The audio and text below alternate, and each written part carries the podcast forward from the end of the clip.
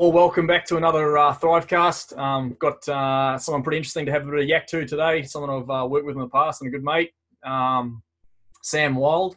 He's uh, more than just a cameraman though. Uh, he's also a graduate uh, from the University of Victoria. He's got a B S c in Marine Biology, Ecology and Biodiversity. And uh, no doubt for you uh, Instagram followers, you'll know uh, Sam's on the Insta as uh, Sam in the Wild. Hey mate, welcome to the Thrivecast. Happy to be here, bro. How you getting on? Yeah, good, mate. It's been an interesting couple of uh, weeks, that's that's for sure, but uh, not as interesting as that that uh, thing growing on your upper lip. It's the, uh, the, the MOVID, mate. The MOVID. And uh, it's not actually, it may look ginger, but it's not, mate. It's just gone um, a bit rusty from all that uh, all that time in the ocean. Yeah, I know that you, um, I don't know, I don't know why you've been putting your stories in black and white, mate. Yeah, mate. Yeah, yeah. Hey, uh, good to have you on, man, and just a bit of a chat. I'm keen to have a bit of a powwow about some of the stuff we've been doing and the adventures we've done in the, the last little while and, uh, you know, have a bit of outdoors banter. Um, for those of you who don't know, Sam's been doing a fair bit of work for us at the Hunters Club, but also in the new show that he's been sort of spearheading uh, with Dave Shaw, this uh, South Sea Spearer.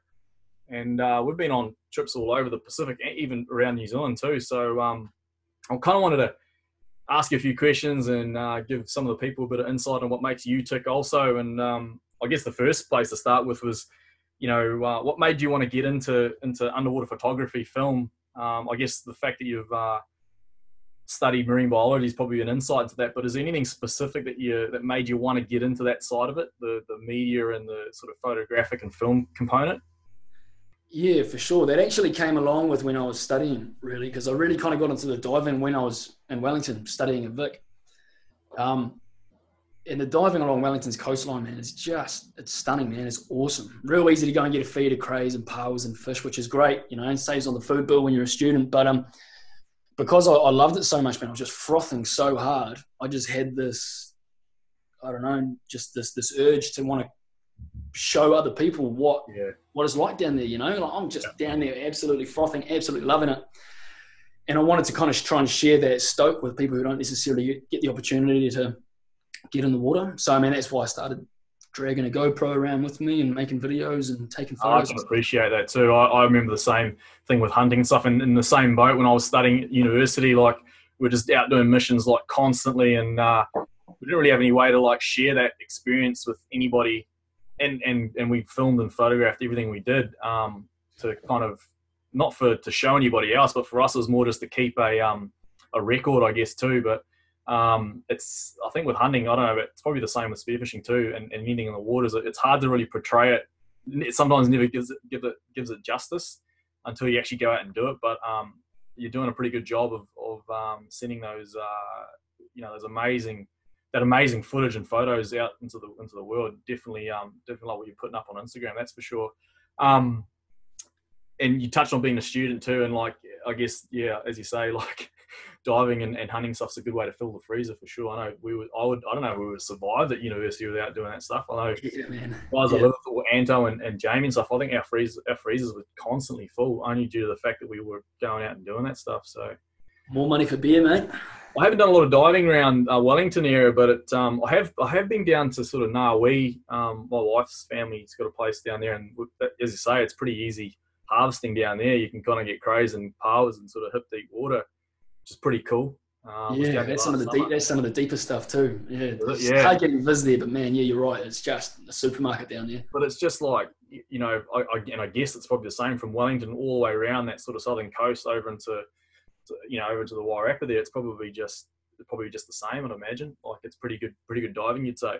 Yeah, yeah, it's awesome. Yeah, yeah, you never know what you're going to come across around there too, eh? It's um, I mean, the Cook Strait's just obviously a really productive piece of water, and um, yeah.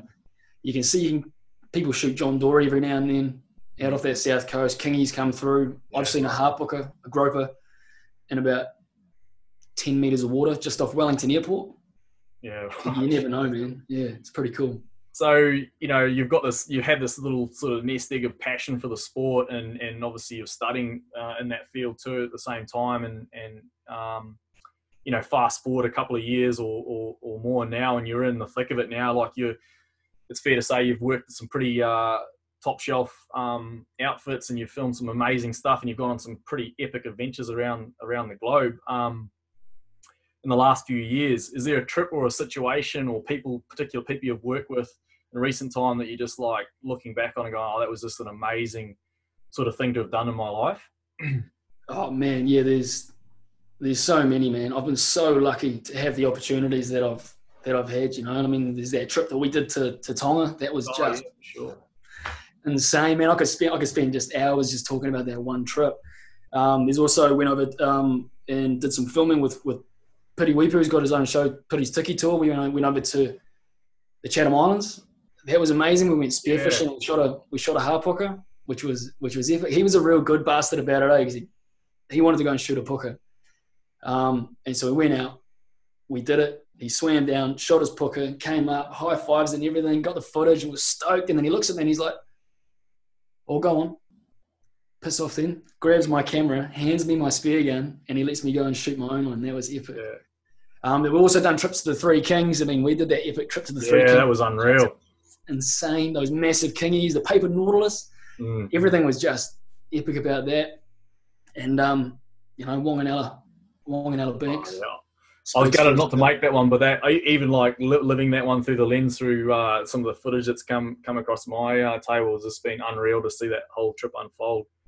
But yeah, the um, to, to put a bit of background to that comment about Sam saying he, that Pity's handed him his gun. Who, by the way, I've, I've got to I've got to get him on this and have a bit of a chat to Pity about about stuff. But um, Sam doesn't. We do trips, and he hardly ever gets a chance to actually get in the water and do his own spearfishing. And and I, I feel sorry for him because he's probably more, more of a throttle than anyone about it, and the poor bugger has to be behind the camera the whole time. And so we go on these these massive long trips, and poor old Sam doesn't even get a chance to, to get the trigger, get behind the trigger. So um, it's good that Pity Pity offered you up the gun to get in and do some spearing. But um, yeah, those lo I tell you what, I, I kind of like in this lockdown time, I've sort of like forgotten about that Tonga trip a little bit. I've been looking back at some photos and stuff, and I tell you what, you know, hanging back in the hammock, sitting on that island, I could do that every day for the next bloody few years, that's for sure.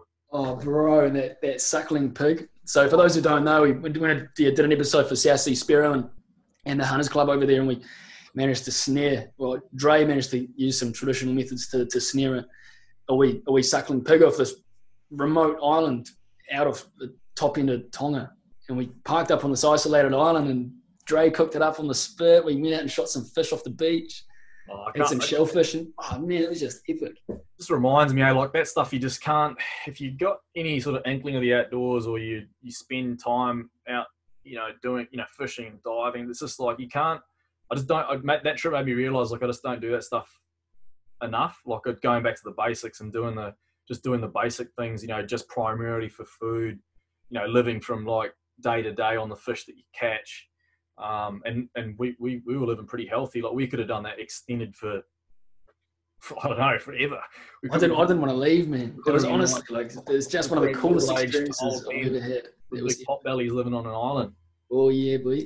But yeah, that was, those are like some of the stuff that I've seen come across to you. Um, you know, doing the trips with you has been pretty cool, but what I, what always is amazes me, and that I don't get a the, the perspective of at the time, and we're out there doing that cool stuff, is actually what you're capturing with that camera in your hands. And all often all I see is just you sort of mincing about like us in the water, or, or but you're actually, you know, there's a there's a component to what you're doing in the water that's totally out of my brain. Um, and so it always sort of almost shocks me sometimes when I get those images through and the videos and stuff like that. Um, it's just unreal. Like, take us through a little bit of like how you approach that. You know, as you said, you're re-established, like you're a throffer about spearfishing and, and the water, and you just like you just you could do it, you'd be doing it whether you're getting paid for it or not. But like, run us through what you're sort of going through when you're actually starting to capture and compile that footage in real time when you're diving with guys to, to turn it ultimately into something that goes on T V or in someone's short film.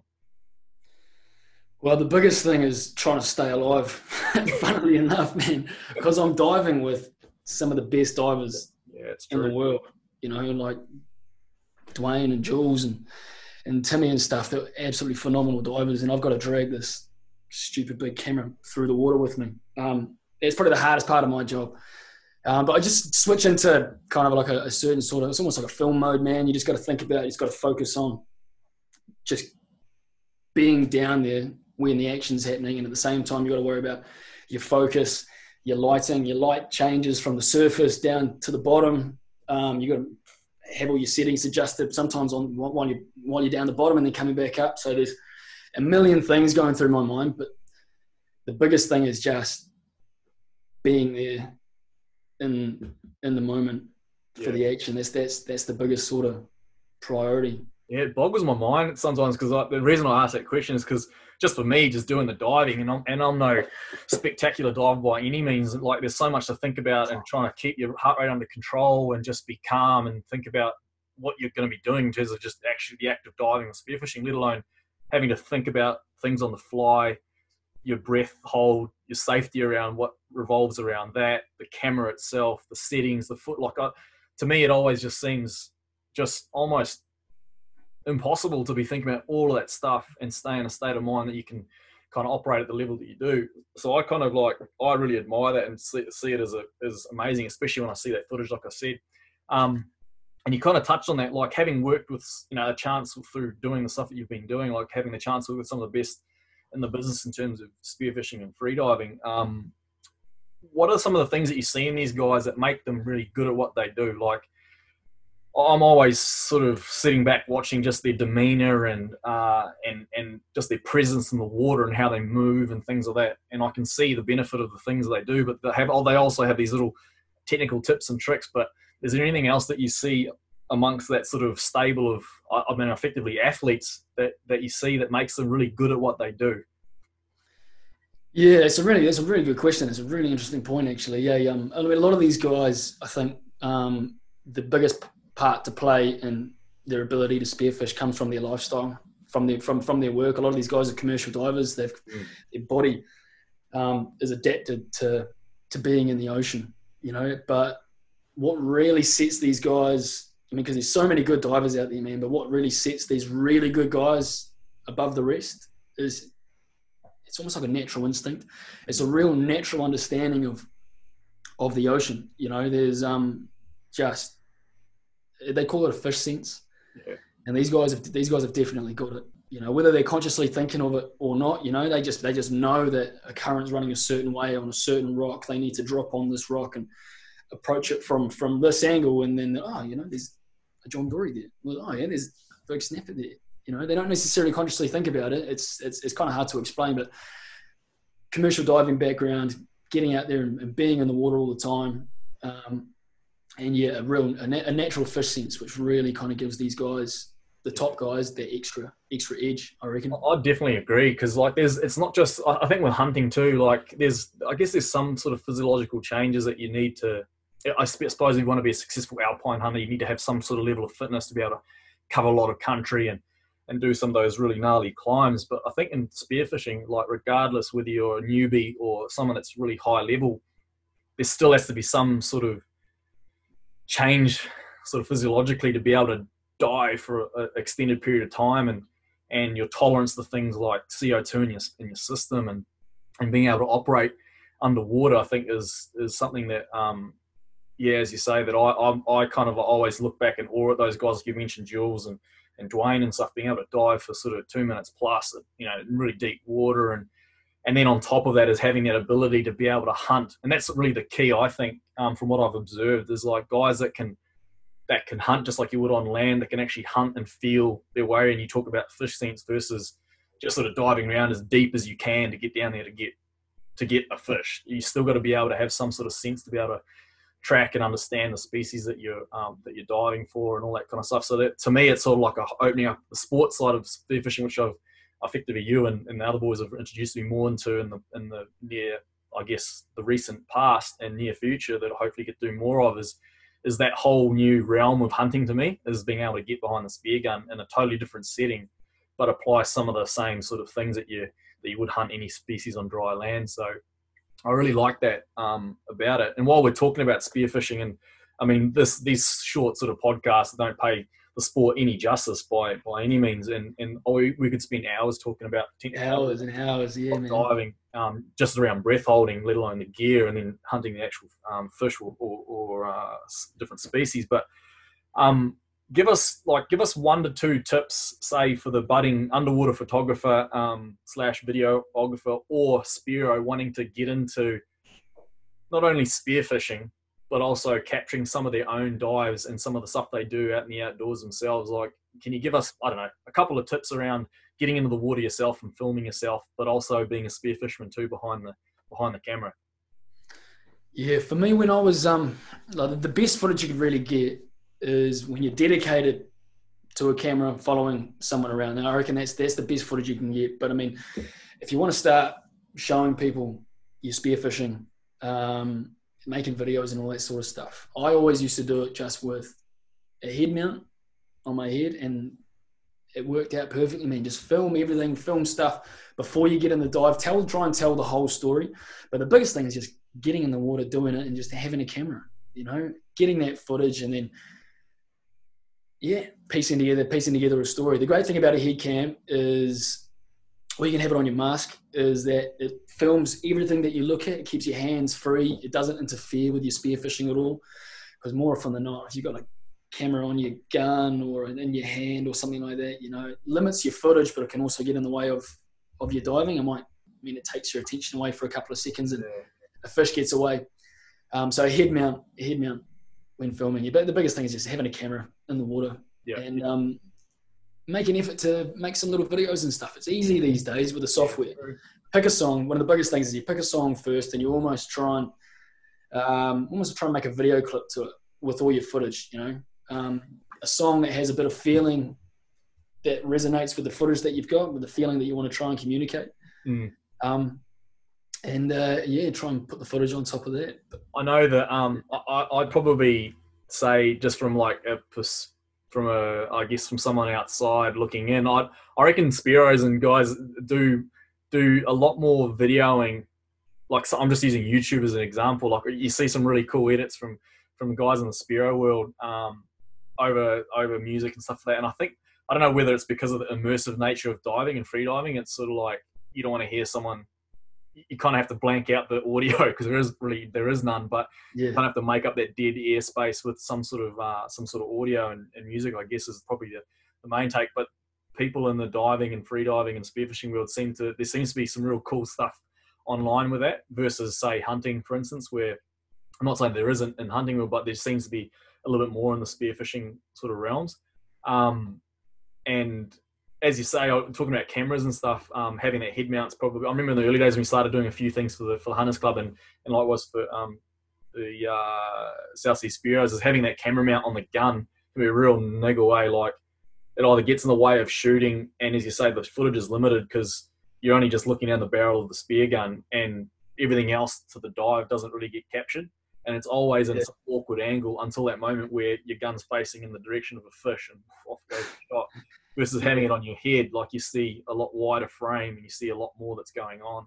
Yeah, exactly. Like, if it's on your gun, as soon as you pull that trigger, that's it. That camera's, that camera's useless. Yeah, it's just like you just get one, you just get that one sequence of like the line up and the shot, and then yeah, that's that. Exactly. And you've got to hope that the camera's facing the right way, and sometimes it can get in the way of your shot. But as soon as that, you know, as soon as you pull the trigger, if it's on your head, it's wicked. You know, you can get footage of well, with, with Jules and Tonga when you shoot the doggy and you see the reel yeah. zzz, disappearing and fighting the fish and hitting the fish. That fish, that, that, that footage is important for telling the story. I think, um, I think one thing that sets a bit apart from the stuff that you've done too is the different angles that you're capturing, because you're capturing stuff on the big camera. There's all the GoPro from different angles. And I, I reckon the more angles that you get, the yeah. more interest and the more interest you get, but also the more perspectives you can kind of build what it is that you're feeling and seeing as a diver. And I think that's one one key thing that you guys, or you have done, Uh, and with Davo, is to is to be able to capture that from all sorts of angles that you don't normally see from just your standard mount on your head or your or your gun or, or anywhere else for that matter. So yeah. I think it brings the whole experience to life a little bit. Um, what about a spear? Like, what about a budding spearo? Like, um, you've been banging on to me for bloody ages about knocking over a uh, a butterfish. I've, I've shot more fish oh. around the world in, in New Zealand, but I still haven't managed to bag my butter, first butterfish. Like, what's your tip for me as a as a as a greenhorn spearo um, going after your butterfish? Oh man, that's so You're good to me. For those who don't know, so Dre is an elite spearo. He's one of the few in New Zealand who's managed to shoot a golden snapper, a regular snapper, and kingies before he shot a butterfish, and he's desperate to shoot a butterfish, and I love it. It cracks me up. There's no one else in the history of spearfishing that's gone through and shot those species first. I love it. I just, I just want to know what they taste like. I, like people have even offered it to me and said, hey, do you want to try some? And I've just said, nah, I'm not eating this butterfish until I shoot one myself. Well, good, man. It's good. It's good. You need to come hang out with me and Timmy, bro. Yeah, I know. The, I know you guys. Well, that's it. Eh? You guys, I mean, Timmy's got that um, commercial experience to learn harvesting. You, you, you just telling me the other day you were out there tom tomorrow, tonight, tomorrow, to go and maybe take yeah. some commercial catch. We're probably going to either um, shoot over to the Tory Channel tonight and then get into it tomorrow. So what we're doing is um, Tim's got a, a just started up doing some commercial spearfishing. It's a, just a, a, a trial run on an alternate method of, of harvesting fish, selective, all that sort of carry on. We know what spearfishing is about, incredibly sustainable. So it's a good, it's a good practice um, if we can introduce it to sort of the commu um, commercial fishing sector. But um, yeah, so there's just a couple of species like butterfish, bro. You need to come and do a day with us. Yeah, well, maybe that maybe that's the one way I can go and get a. I mean, you guys are shipping off bloody hundreds of kilos in a, in a, in a day or two, so um, I'll be keen to, they do exist from what I'm told. they, um, they, they exist, man. They exist. And the great thing about butterfish is they're, they're found all over the country. Um, they're found in or in around just kelpie coastline. Um, you need tide. You need a bit of current running. They're always going to be sitting there facing into the tide on the front side or the sides of rocks. Um, and, yeah, man, it's all approach the rock from behind. But basically, if you if you if you start seeing the smaller ones, the smaller ones um, before they become sexually mature are brown, and then when they start becoming more sexually mature, I think they even change sex. They become darker, like a blue almost. Yeah. Um, but as soon as you start seeing them, man, just slow down, start working yourself around different rocks with tide running on them, and, and you'll bump into them for sure. I remember being down in uh, Fiordland on that trip we did oh, down there yeah, with Pure Salt and those guys. That first time we did, and um. I remember just diving around and seeing them. I, did, I had no idea.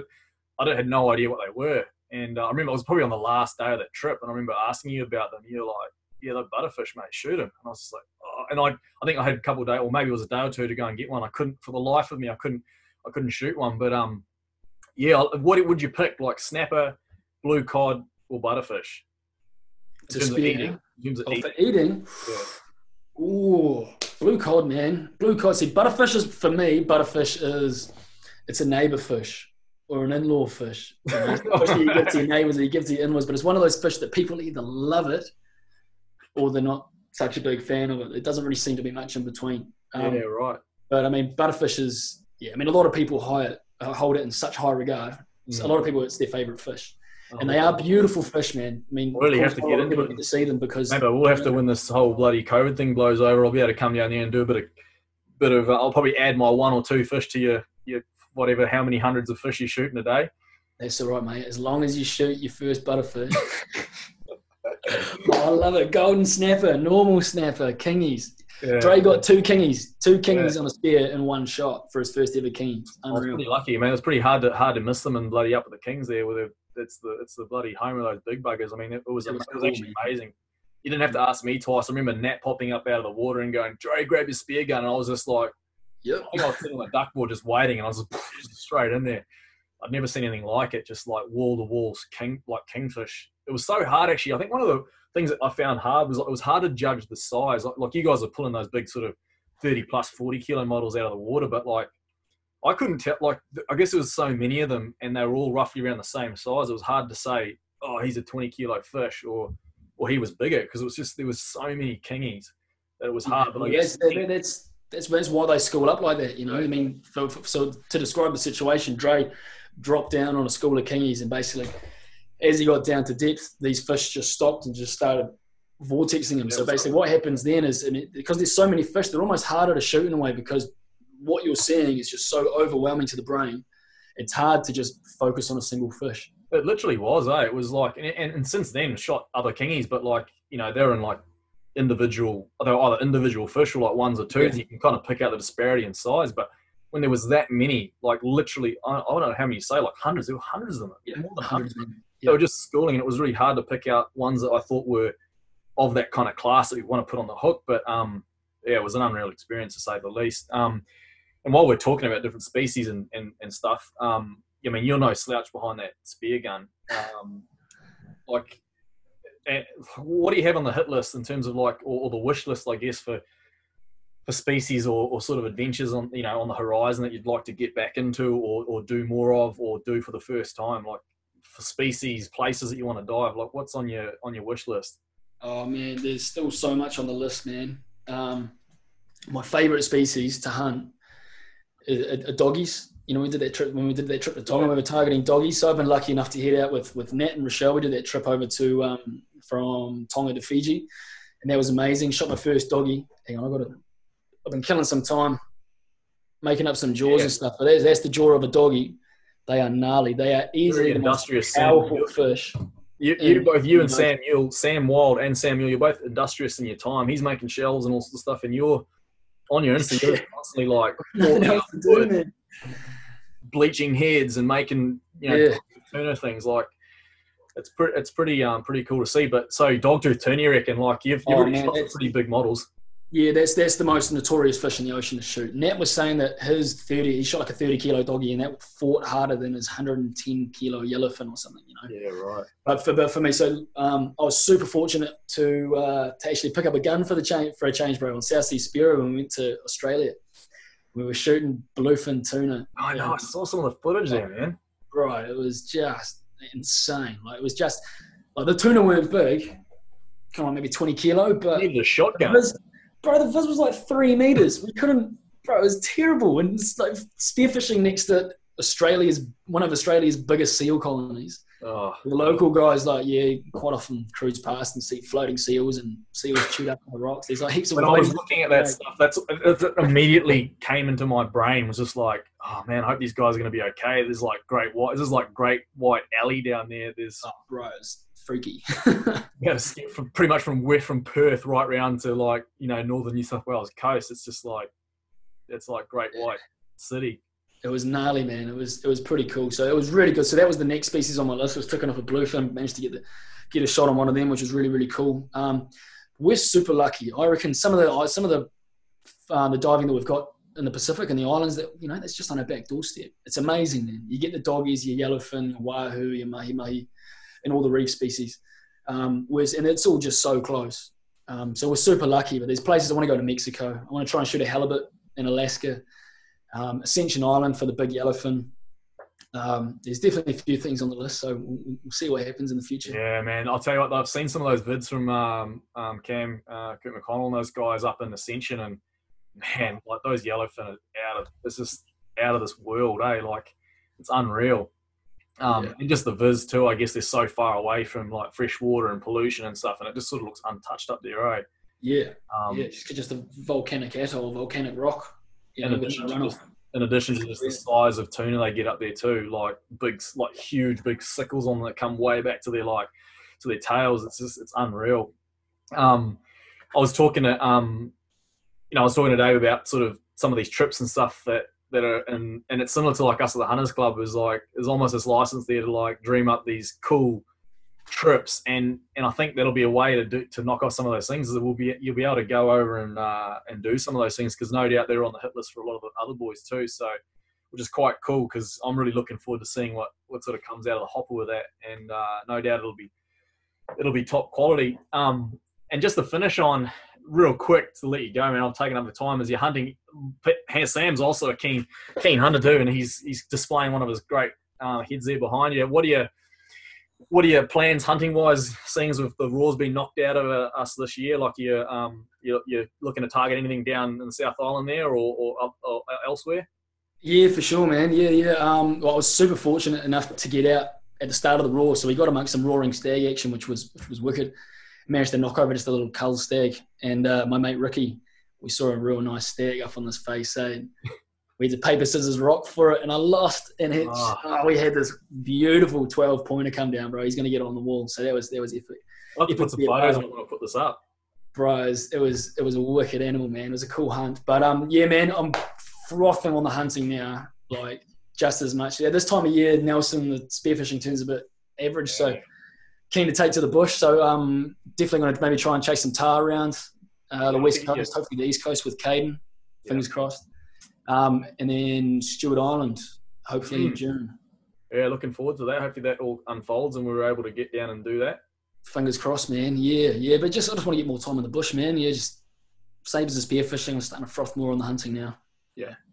Oh, well, mate, um, it's it's been great chatting to you, and hopefully I can do some more trips with you in the, in the future. Genuinely, um, one of the nicest guys I've met, Sam. He's always up for a, a mission, and uh, he's always uh, he's always got a good good uh, set of banter chops on him. And as you can see, as you can see, he can grow a good mo.